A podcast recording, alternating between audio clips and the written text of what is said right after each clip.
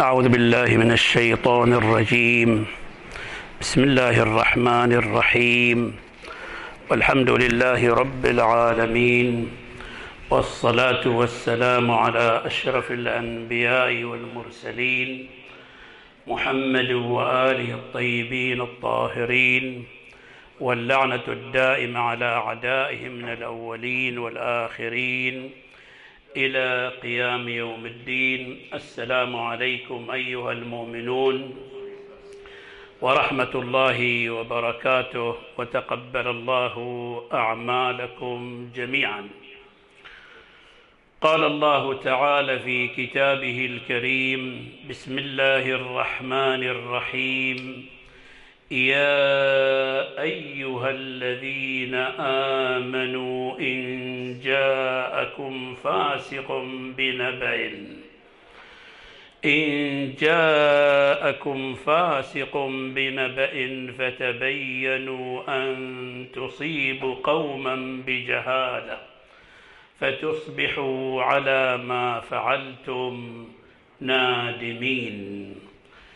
هذه الآية من الآيات التي يستفاد منها أنها من ضمن الآيات التي تصنف في الآيات الاجتماعية التي تشير إلى بعض قضايا المجتمع. طبعا يستفاد من هذه الآية أمور كثيرة تبحث في الفقه وغير الفقه ولكنه أيضا هذه الآية الشريفة يستفاد منها في الجانب الاجتماعي حيث أن هذه الآية الشريفة تشير إلى وباء اجتماعي خطير جدا وهذا الوباء الاجتماعي عاشته البشرية منذ القدم يعني لم يكن نتيجة ظروف أو زمان أو مكان معين. لا هو يعيش مع البشرية من القديم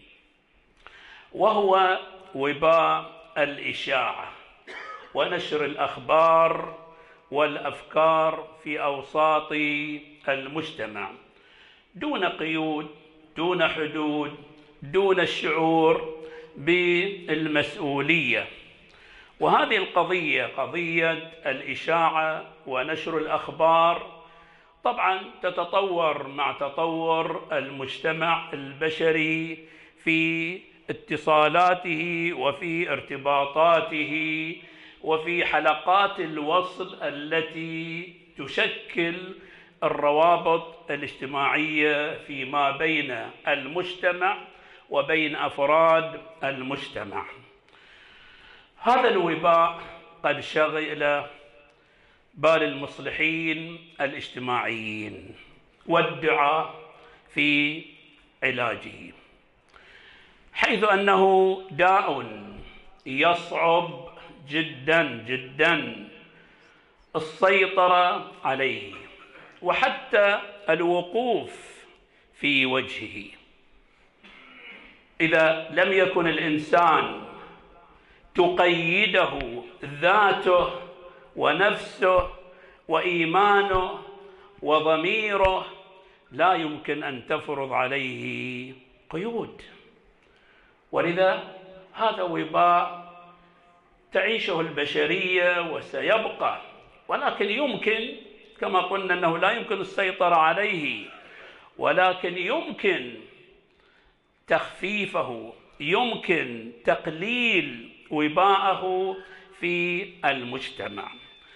البحث في قضية الإشاعة بحث عميق وواسع وشامل يشمل الجوانب الاجتماعية التربوية الاقتصادية السياسية وباء عجيب وقضية واسعة تتحرك مع البشرية على جميع أصعدتها.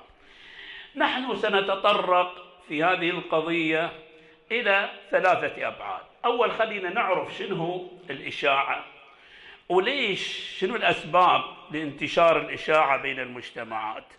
بعد ذلك شلون نعالج هذه القضية؟ هي قضية الآن نعيشها خصوصا مع وجود آه، آلات التواصل الاجتماعي التي انتشرت عندنا في هذا الزمن.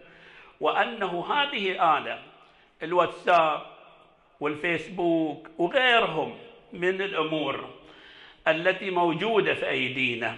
الآن أصبح أصبح الكل يملك هذه الوسيلة وأصبحت رخيصة وزهيدة. الواتساب لا يكلفني شيء من الأموال ولا الفيسبوك ولا غيره من حلقات ومن نوافذ التواصل. ولذا أصبح الآن نشر الخبر مشكلة اجتماعية كبيرة جدا شنو الإشاعة؟ شنو تقصدون بالإشاعة؟ الإشاعة هو كل خبر أو رأي أو قصة أو معلومة إشاعة تجي مرة عن طريق معلومة عن طريق قصة عن طريق آه كلام يرتبط بخبر أو رأي.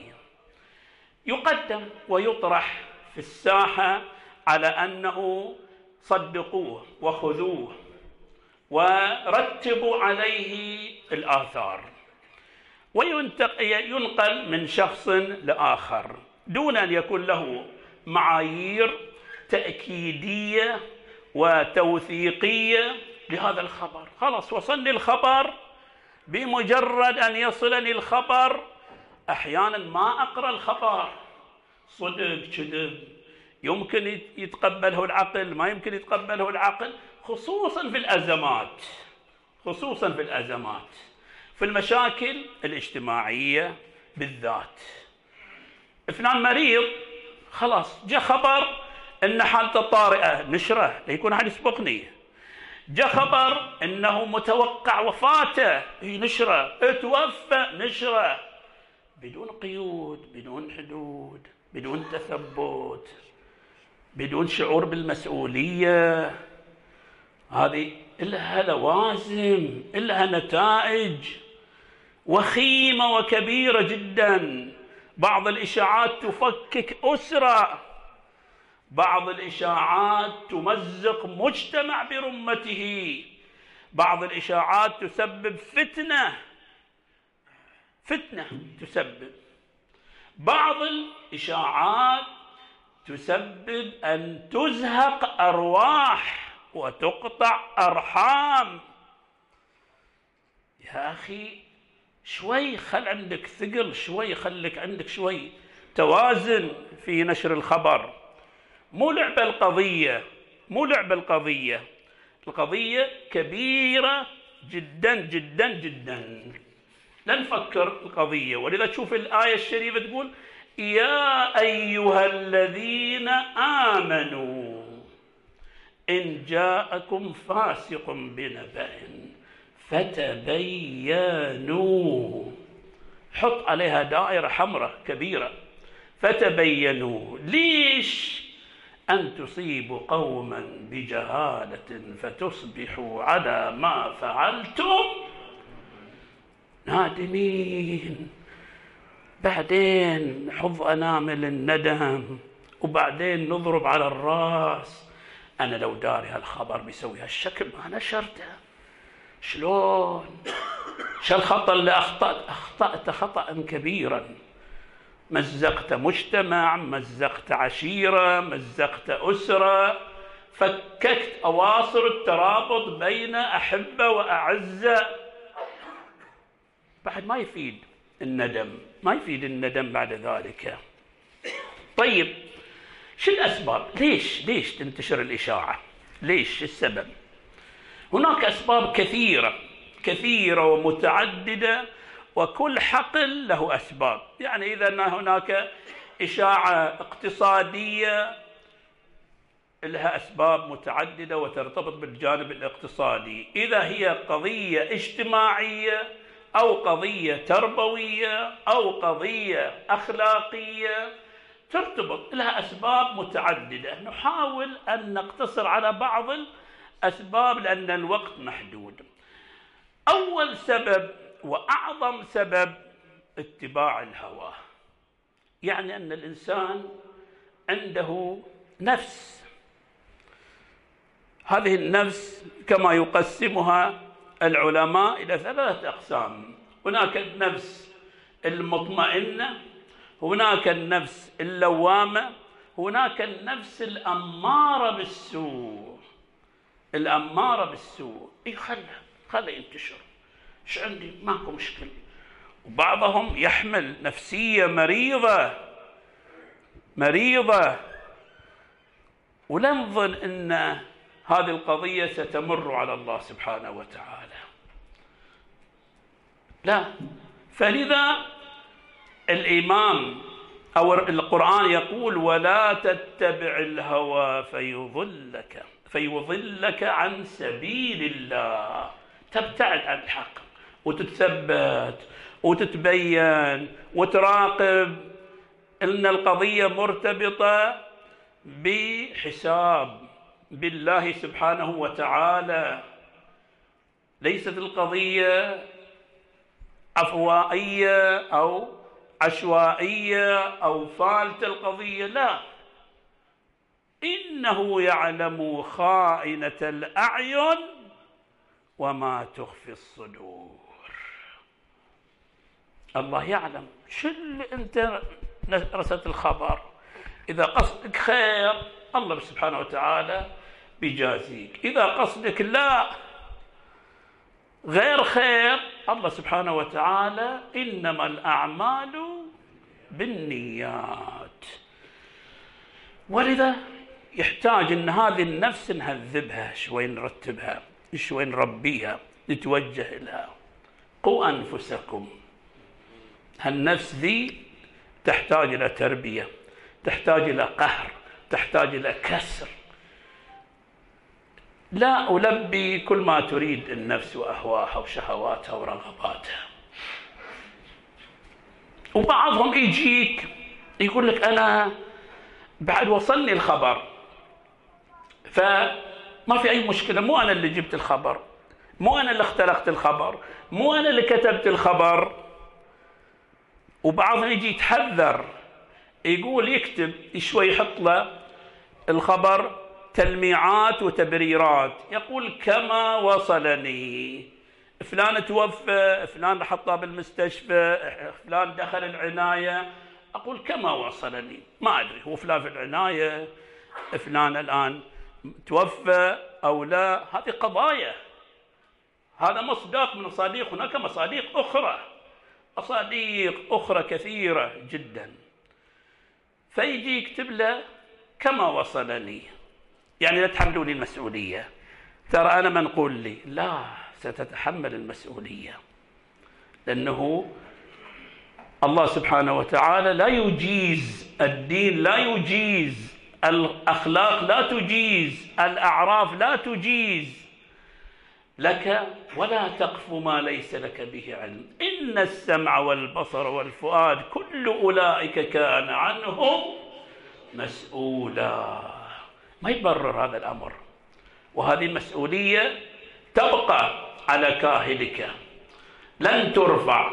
ما دام أنت سويت نسخ ولصق ستكون مسؤول وتسجل عليك. هذا السبب. الهوى. يلبي كل شيء تريده نفسه. السبب الثاني الفراغ. الفراغ الفراغ الفراغ. هذا العمر الذي أعطينا إياه نعمة من نعم الله سبحانه وتعالى. أنت الآن اجلس شوي ويا نفسك خليك شفاف.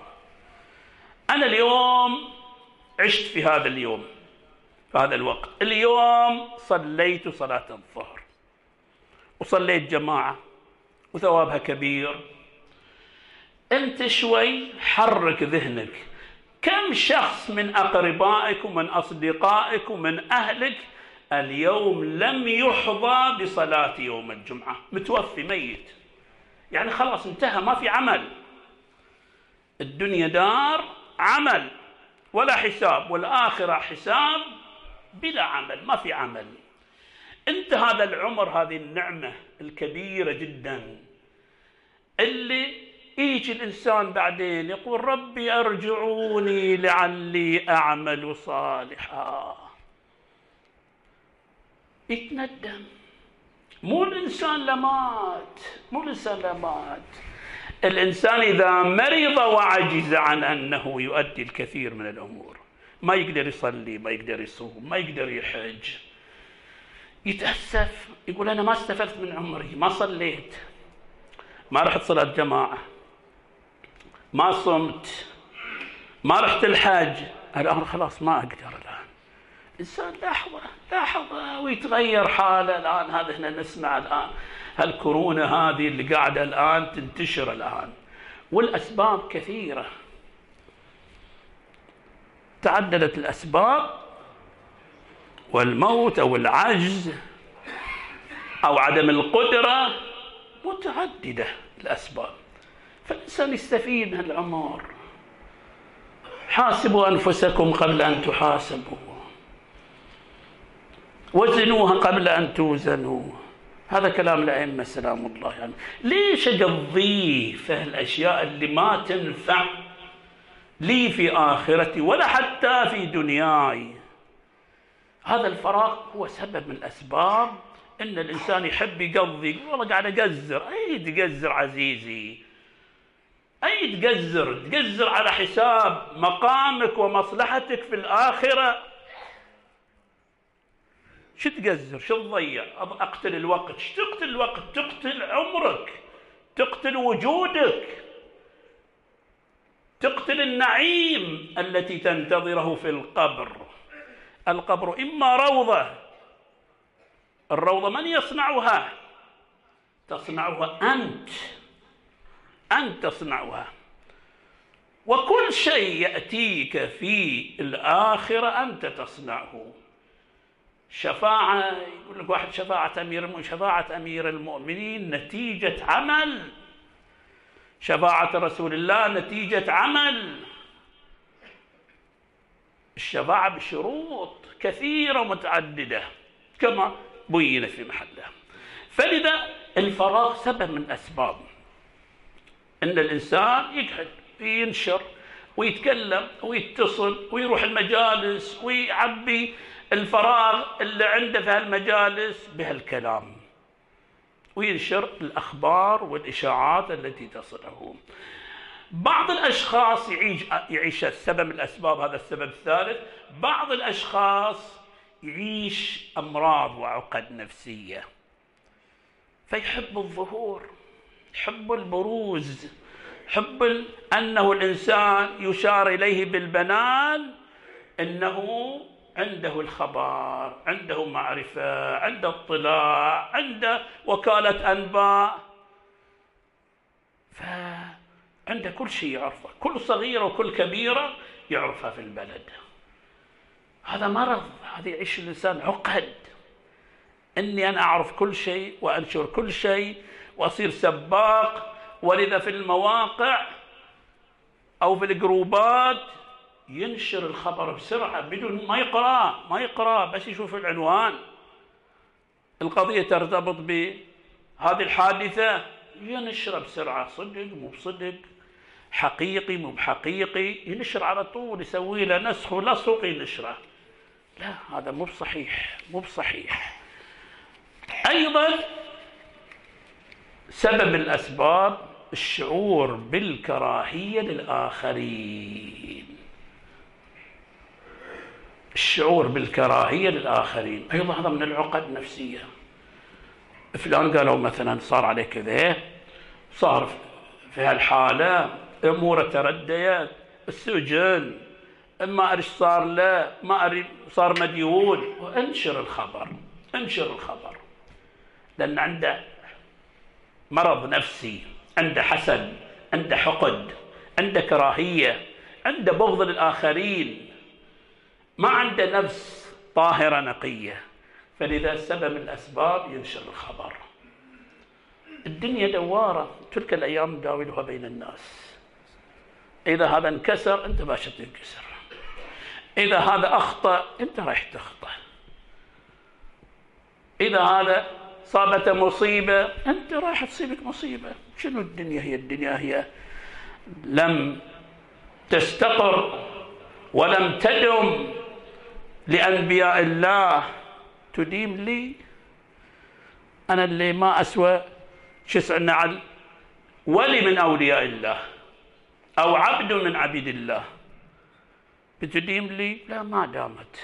ما دامت لرسول الله وما دامت لعلي وما دامت لموسى ولا لهارون ولا لعيسى. ما دامت. فنفس الشيء. طيب الآن العلاج. انتهى الوقت. العلاج. العلاج أول شيء التثبت العقلانية.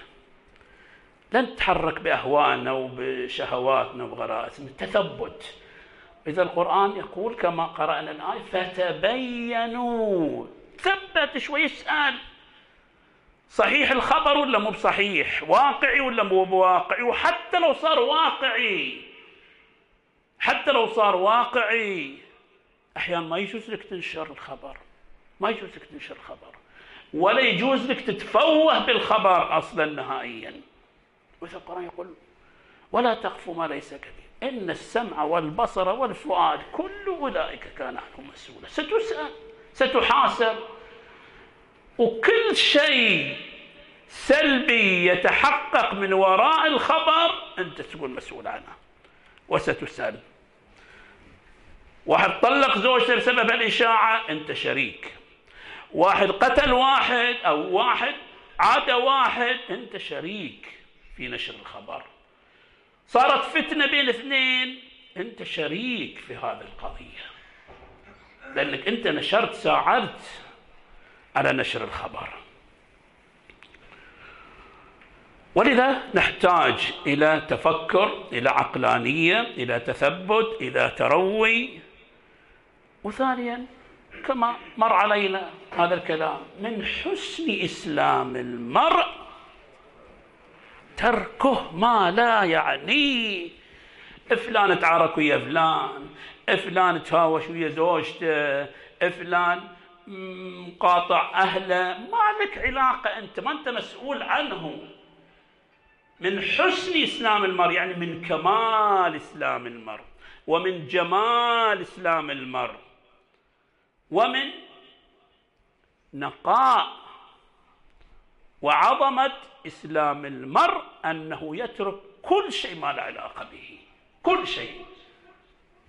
ما لك علاقة به. لا يرتبط بك. لست مسؤول عنه. اتركه. اتركه. اشتغل بهم نفسك. اشتغل بأمورك. أنت سوف تسأل عن أعمالك وعن نفسك وعن مسؤولياتك. ولن تسأل عن الآخرين. ولذا القرآن يقول إن الذين يحبون أن تشيع الفاحشة في الذين آمنوا لهم عذاب أليم في الدنيا. في الدنيا ما تري أنت. قلنا دوارة. الله سبحانه وتعالى ينزل. لأن بيده مقاليد الأمور. ينزل عليك مصيبة. ينزل عليك بلاء في نفسك في أموالك في أهلك. ينزل بلاء. عذاب لهم عذاب أليم في الدنيا والآخرة. والله يعلم وأنتم لا تعلمون. الله يعلم بحقائق الأمور ويعرف بنتائج الأمور ويعرف بلوازم الأمور. انت اذا تقول لا والله أنا ما أدري ما ما ما ظنيت هالشكل. ما ظنيت فلان بيطلق زوجته ما ظنيت فلان بيقتل فلان. شنو ما ظنيت؟ شنو ما ظنيت؟ لابد تفكر لابد تروي لابد شوي تقف. أدر عقلك في أعمالك. نسأل الله سبحانه وتعالى أن يثبتنا ويأخذ بأيدينا إلى الصراط المستقيم وأن يهدينا للحق بعد أن يعرفنا به إنه على كل شيء قدير. والحمد لله رب العالمين وصلى الله على محمد وآله الطاهرين.